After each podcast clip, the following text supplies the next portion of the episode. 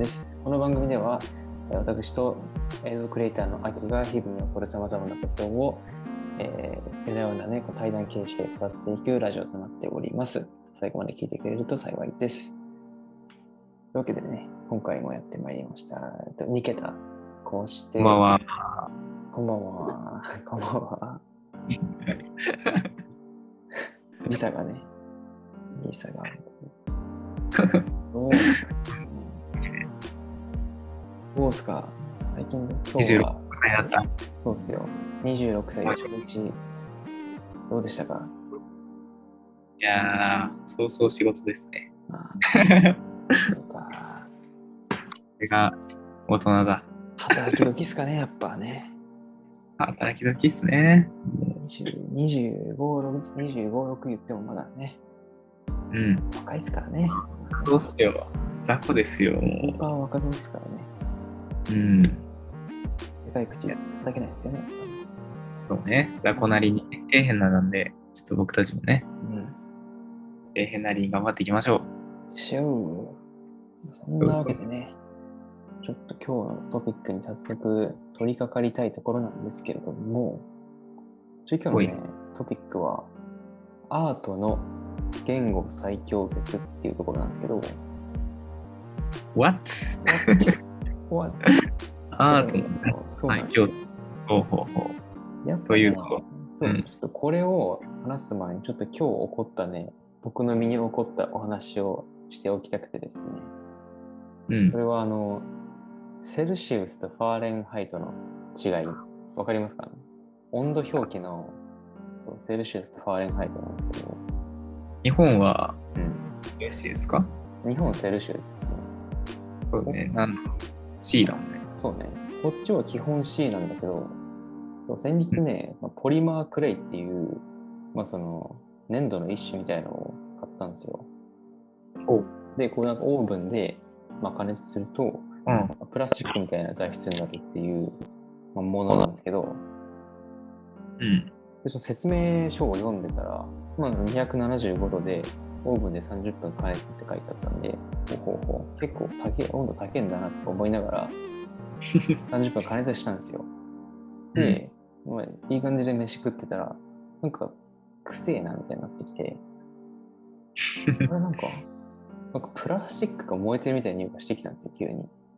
で、おやべ、絶対これ、あれだって思って、オーブン見に行ったら、もうね、僕フィギュア作ったんですけど、なんか人間の形の、なんか、それがもう黒黒焦げの、なんかもう、黒焦げのなんかね、なんかねもうううんちみたいなのが、そのままオーブンに転がってて、うわー、なんでだと思って、それで Google 検索したりして、でもね、もう一回説明書を注意深く読んでみたら、275ファーレンハイトって書いてあったんですけど、275C じゃなくて F って書いてあって、その横にちっちゃく135セルシウス、130セルシウスって書いてあって、うん。めっちゃ初歩的なミスだって言って、倍以上の厚さでね加熱しそう、にそうだね。これは焦げるわなと思って。危険ですね。いろいろね、アートすると実験も大事ですけども、ここ近年最大の失敗を今日やらかしやらかしたっていうね、話なんですけど、うんうんうん。ここでちょっと思った、今回のトピックと関わってくるのが、やっぱりこういう言語とか文化の差で、こういう理解のね、うん摩擦が時たま、まあ、起こるんですよ。起こるわけじゃないですか。うんで、そんな時に、まあそういう言語とか文化の違いを超えて、まあ、国際的にね、評価されている芸術作品とかを見ると、この、うん人間が普段使っている言語っていうコミュニケーション媒体をなんか超越した、うん。この、なんていうんですかね、仲介物みたいな、人と人の間をうん。仲介するものがアートなんじゃねえかっていううんうんうん。ところなんですよ、今日は。いや、そうっすよね。うん俺もこれは思いますね。うんあの、特にやっぱりさ、音楽とかさ、まあ、うん絵もそうだけどさ、はいはいはい。YouTube とかでもミュージックビデオとかそういうものってめちゃくちゃ再生されるよね。うんうんあの、言語やっぱ関係ないから、音っていうものとで、そう、まあ、映像作ってたり、音楽作ってる人間からすると、やっぱそういうね、世界の人と共通する共有うん。するには、やっぱりそういうアートうん。の威力は半端ねえなって、こうね、やっぱね、思うわけですよ。だから、そういうさ、音楽アーティストの影響力がすごいのもさ、そういうところがやっぱりあるかなと思いますね。あの、ジャスティン・ビーバーが何かしたら、すごい、どこの世界にもねね、行くみたいなさ、え、影響が。TV がね、こんなに何ってやってる気はあんましないですけどね、僕は。そんなこと言っちゃなんですけども。うん。それでね、まあ、こんなようなこともあって、今回一個紹介したい、まあ、哲学的なアイデアをね、話したくてですね、これがそのグラフィックデザインの元に大元となってる ISO タイプっていうインターナショナルシステム of Typo Typographic Picture Education っていう頭文字取って ISO タイプっていうものがあるんですけど、これがね、1930年ぐらいにオーストリアの哲学者と、まあ、その奥さんになるまあ学者さんと、えードイツ人のアーティスト、3人が主に基軸になって考案した、あのでその時代結構大恐慌があったりとか、まあ、ファシズムが結構勢力を伸ばしてきたりとか、いろいろ社会的に不安定な中で、人間の言語っていうものっていうものを超越した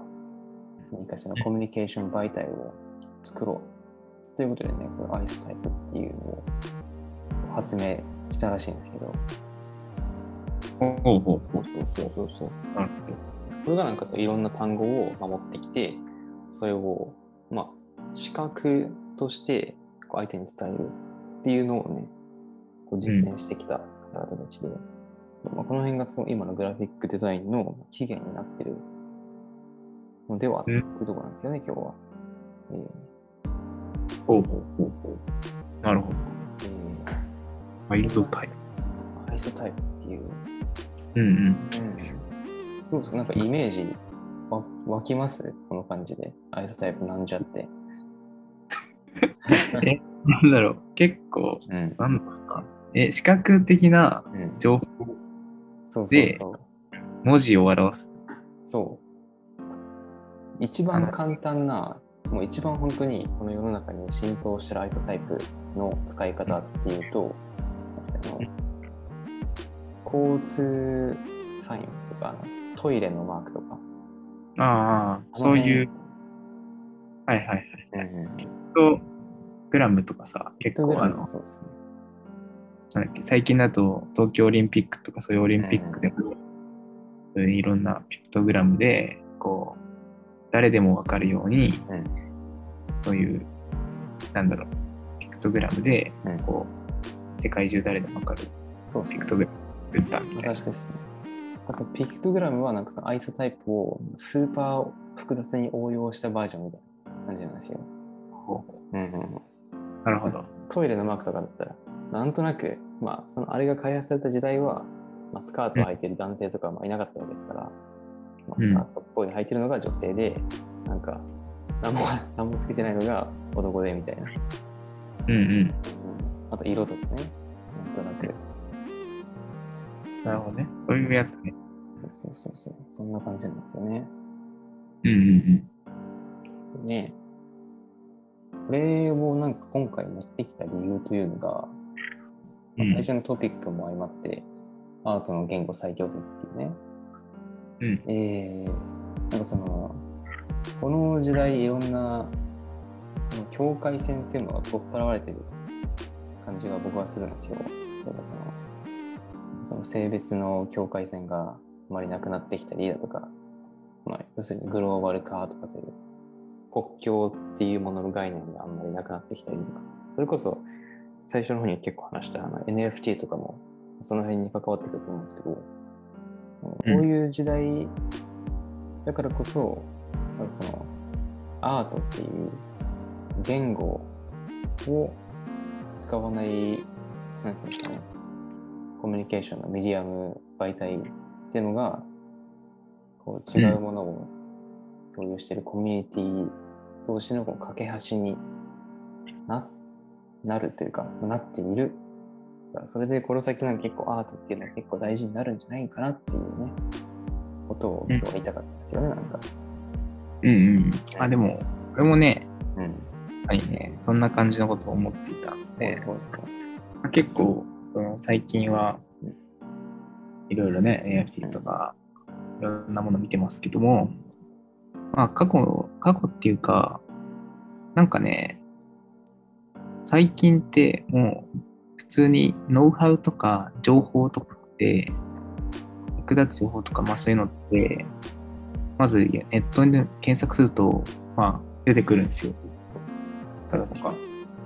で、なんか誰しも、もうなんか検索すれば、まあ、ある程度の情報が出てきて、うんまあ、情報の価値はだいぶ減ったなっていうのを感じてるんですけど、うんうんで、まあもちろんね、その全部が出てくるわけかもないかもしれないけど、でも今って本当にさ、YouTube とかにさ、デザイン、デザイナーなり方とかさ、うん。まあ、あとはプログラミングやり方とかさ、まあ、検索したらマジでもうすげえ、まあ特に英語のやつとかはね、すごいね、めっちゃもう超有益すぎるね、うんうんうん。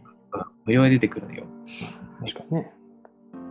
そういった、そういったところを見てね、なんかね、俺はね、その、クリエイティブ的なものの価値が、俺はね、上がっていく気がしたんよ。うんうんうんうんそういう、もう誰でも何かを始めれる時代というか、ゲームとかもさ、もうソフトとか買わなくても、パソコンは1台あって、うんもうなんか、ネットのでクラウドサービスでうん。ね、うんうん何でもできるとか、うん、本当に無料でね、できたりとか。で、本当にね、そう、何かをやるっていう環境は誰しも与えられているうん環境が比較的揃ってきてて、うんそういった状況でやっぱりね、やっぱ物を生み出す新しいもうんうんので、そのコンテンツクリエイターみたいな人はやっぱりね、うん、すごい価値のある存在になるのかなと俺は思っていて、うん。まあ、そこが一つあるのと、うん。あとね、まあもともとそのアートとかって、すごいね、人と人をつなぐ大事なものだと俺は思ってて、間違いないですね、確かに。俺自身はさ、ずっと、まあ、大学時代とかは年に100本以上あのライブに通ってたんですようん。まあライブっていうか、まあうんちょっと狂ってるんですけど、狂ってたんですけど、それはスーパー、スーパー言っちゃってますね。好きな、まず好きなアーティストが同じ、まあ、好き、同じだと結構さ、その人とかも仲良くなったりするんですよね。価値観をこう持ってたりとか、その同じ好きなアーティスト、例えばだけど、まあ、ジャスティン・ビーバーでいいか、ジャスティン・ビーバーが好きっていう人同士がさ、うん。共通の話題がさ、ジャスティンっていうさ、うんうん共通の話題があるじゃないですか。うん。そこでさ、本当に好きなものだからさ、うん。こう、ジャスティンの細かい話をいっぱいできるわけですですのでいろんな、そういったジャスティンをもとに、いろんなこう、まあ、プライベートなことも、にもつながったりとか、うんより一層ね、なんだろう、うん、価値観、同じジャスティンっていうものが好きな価値価値観を持ってるうんうんうん。人を、アート、まあ、ジャスティンがアートだと思って、うん。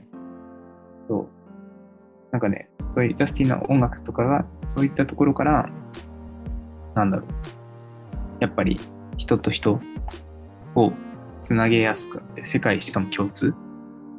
うん。確かにね。俺俺自身もね、うんそんな。で、フェス友っていうか音楽友達とかめっちゃできたよね、当時。なるほどね。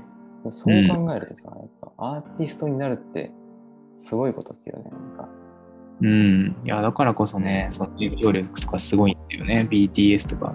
まあ、普通にアーティストっていう多くのね、うんうん。日本海外のアーティストもまあもちろんね。本当にやっぱ影響力っていう面ではすごい特にはね。その好きな人とかさ結構さ政治家が何かを言うよりそのうん。芸能人とかそういうさ確かに、なんかそそういう人たちが言う方がこの、まあ、若い子とかにこうなんか刺さるとかあるじゃないですか。うんうんうんまあね。なんかそういう影響力的な面っていう面ではやっぱ世界共通でうん。うん。アートのアーティストの、ね力ってねあるよね。うん。確かにね。なんかでもその話聞いてるとやっぱなんかエンタメっていうものがいかにこう今強力かっていうのがすごい感じるっすね。なんか。そうだね。うん。エンタメはね無限大っすね。やっぱ世の中がさうんどんどん IT 化 AI 化とかさしてってもやっぱ人を心を動かすのはエンタメだと思うん。やっぱね、どんだけデジタルが発達しても、こう、生の目で見たりとか、生で聞いたりするものって、多分ね、そのデジタルで作ってるものに、やっぱ勝ると思うんですよね、なんか、結局は。うん。まあ、俺自身もやっぱライブっていうものをさ、生じゃない生。うんはいうん。そこをね、めちゃくちゃやっぱ若い時、特に10代とか20代前半とかめっちゃ行きまくって、その、あ、のこの爆音を浴びる感じ。うんうん。まあまあまあ、人それぞれだけど、まあでも、それを、それと、まあ、いずれね、こうなんか、メタバースとかの中で、その VR グラスとかつけて、しかもなんか、感覚とか、そういうものもその表現できるうん。状態になった時にどうなるかはちょっとまだわかんないんだけど、うん。これは本当にすごい技術かもしれないけど、うん。いや、わかんないですね、でもそれはね。そうだから、でもなんかやっぱ感じ取れる、そその場にいる感じみたいなのがやっぱり、うん、まあ大事だと思うんだけど、そうだね。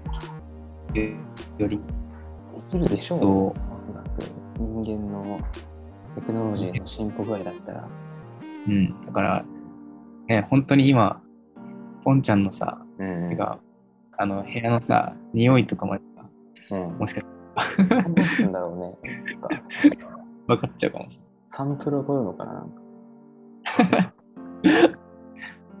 すごいよな。なんかちょっと嫌だな。メタバース内、なんかいちごケーキ屋さんが違うなんかして、なんかその、いちごの匂いっていうかさ、うんうんちゃんとさ、うん匂ってくるみたいなどんな、どんなこの装備になるんだろう逆になんか。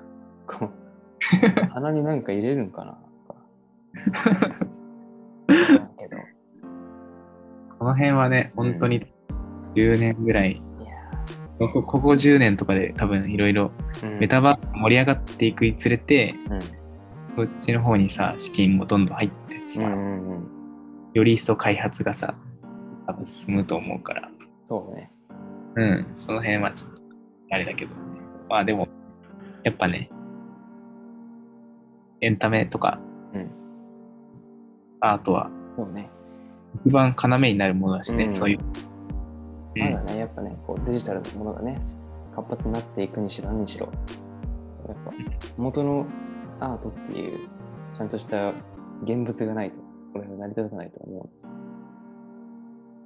と、やっぱさ、どんなにさ、お金持ってる人でもさ、う。やっぱさ、うん持ってるだけじゃつまんないしさ、で、うん何かに使ってなって、ね、確かにね。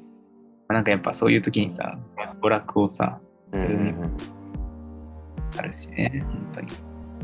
そうですね。またね、まあいろいろでもね、それでもそれでもやっぱね、こうアートってものには、この先いろんな価値観を、価値観というかね、希望がね、めちゃくちゃ宿ってるですよね。そうね。うん、世界共通語ですね。今日世界共通語というわけでね,、まあねうん僕らもそういうアートをねクリエイターとして生み出していこうということをやってるもんでこのね何かしらの形でこの先伸びていくであろうアートのムーブメントに何かしらの形で破綻していけたらと思っております。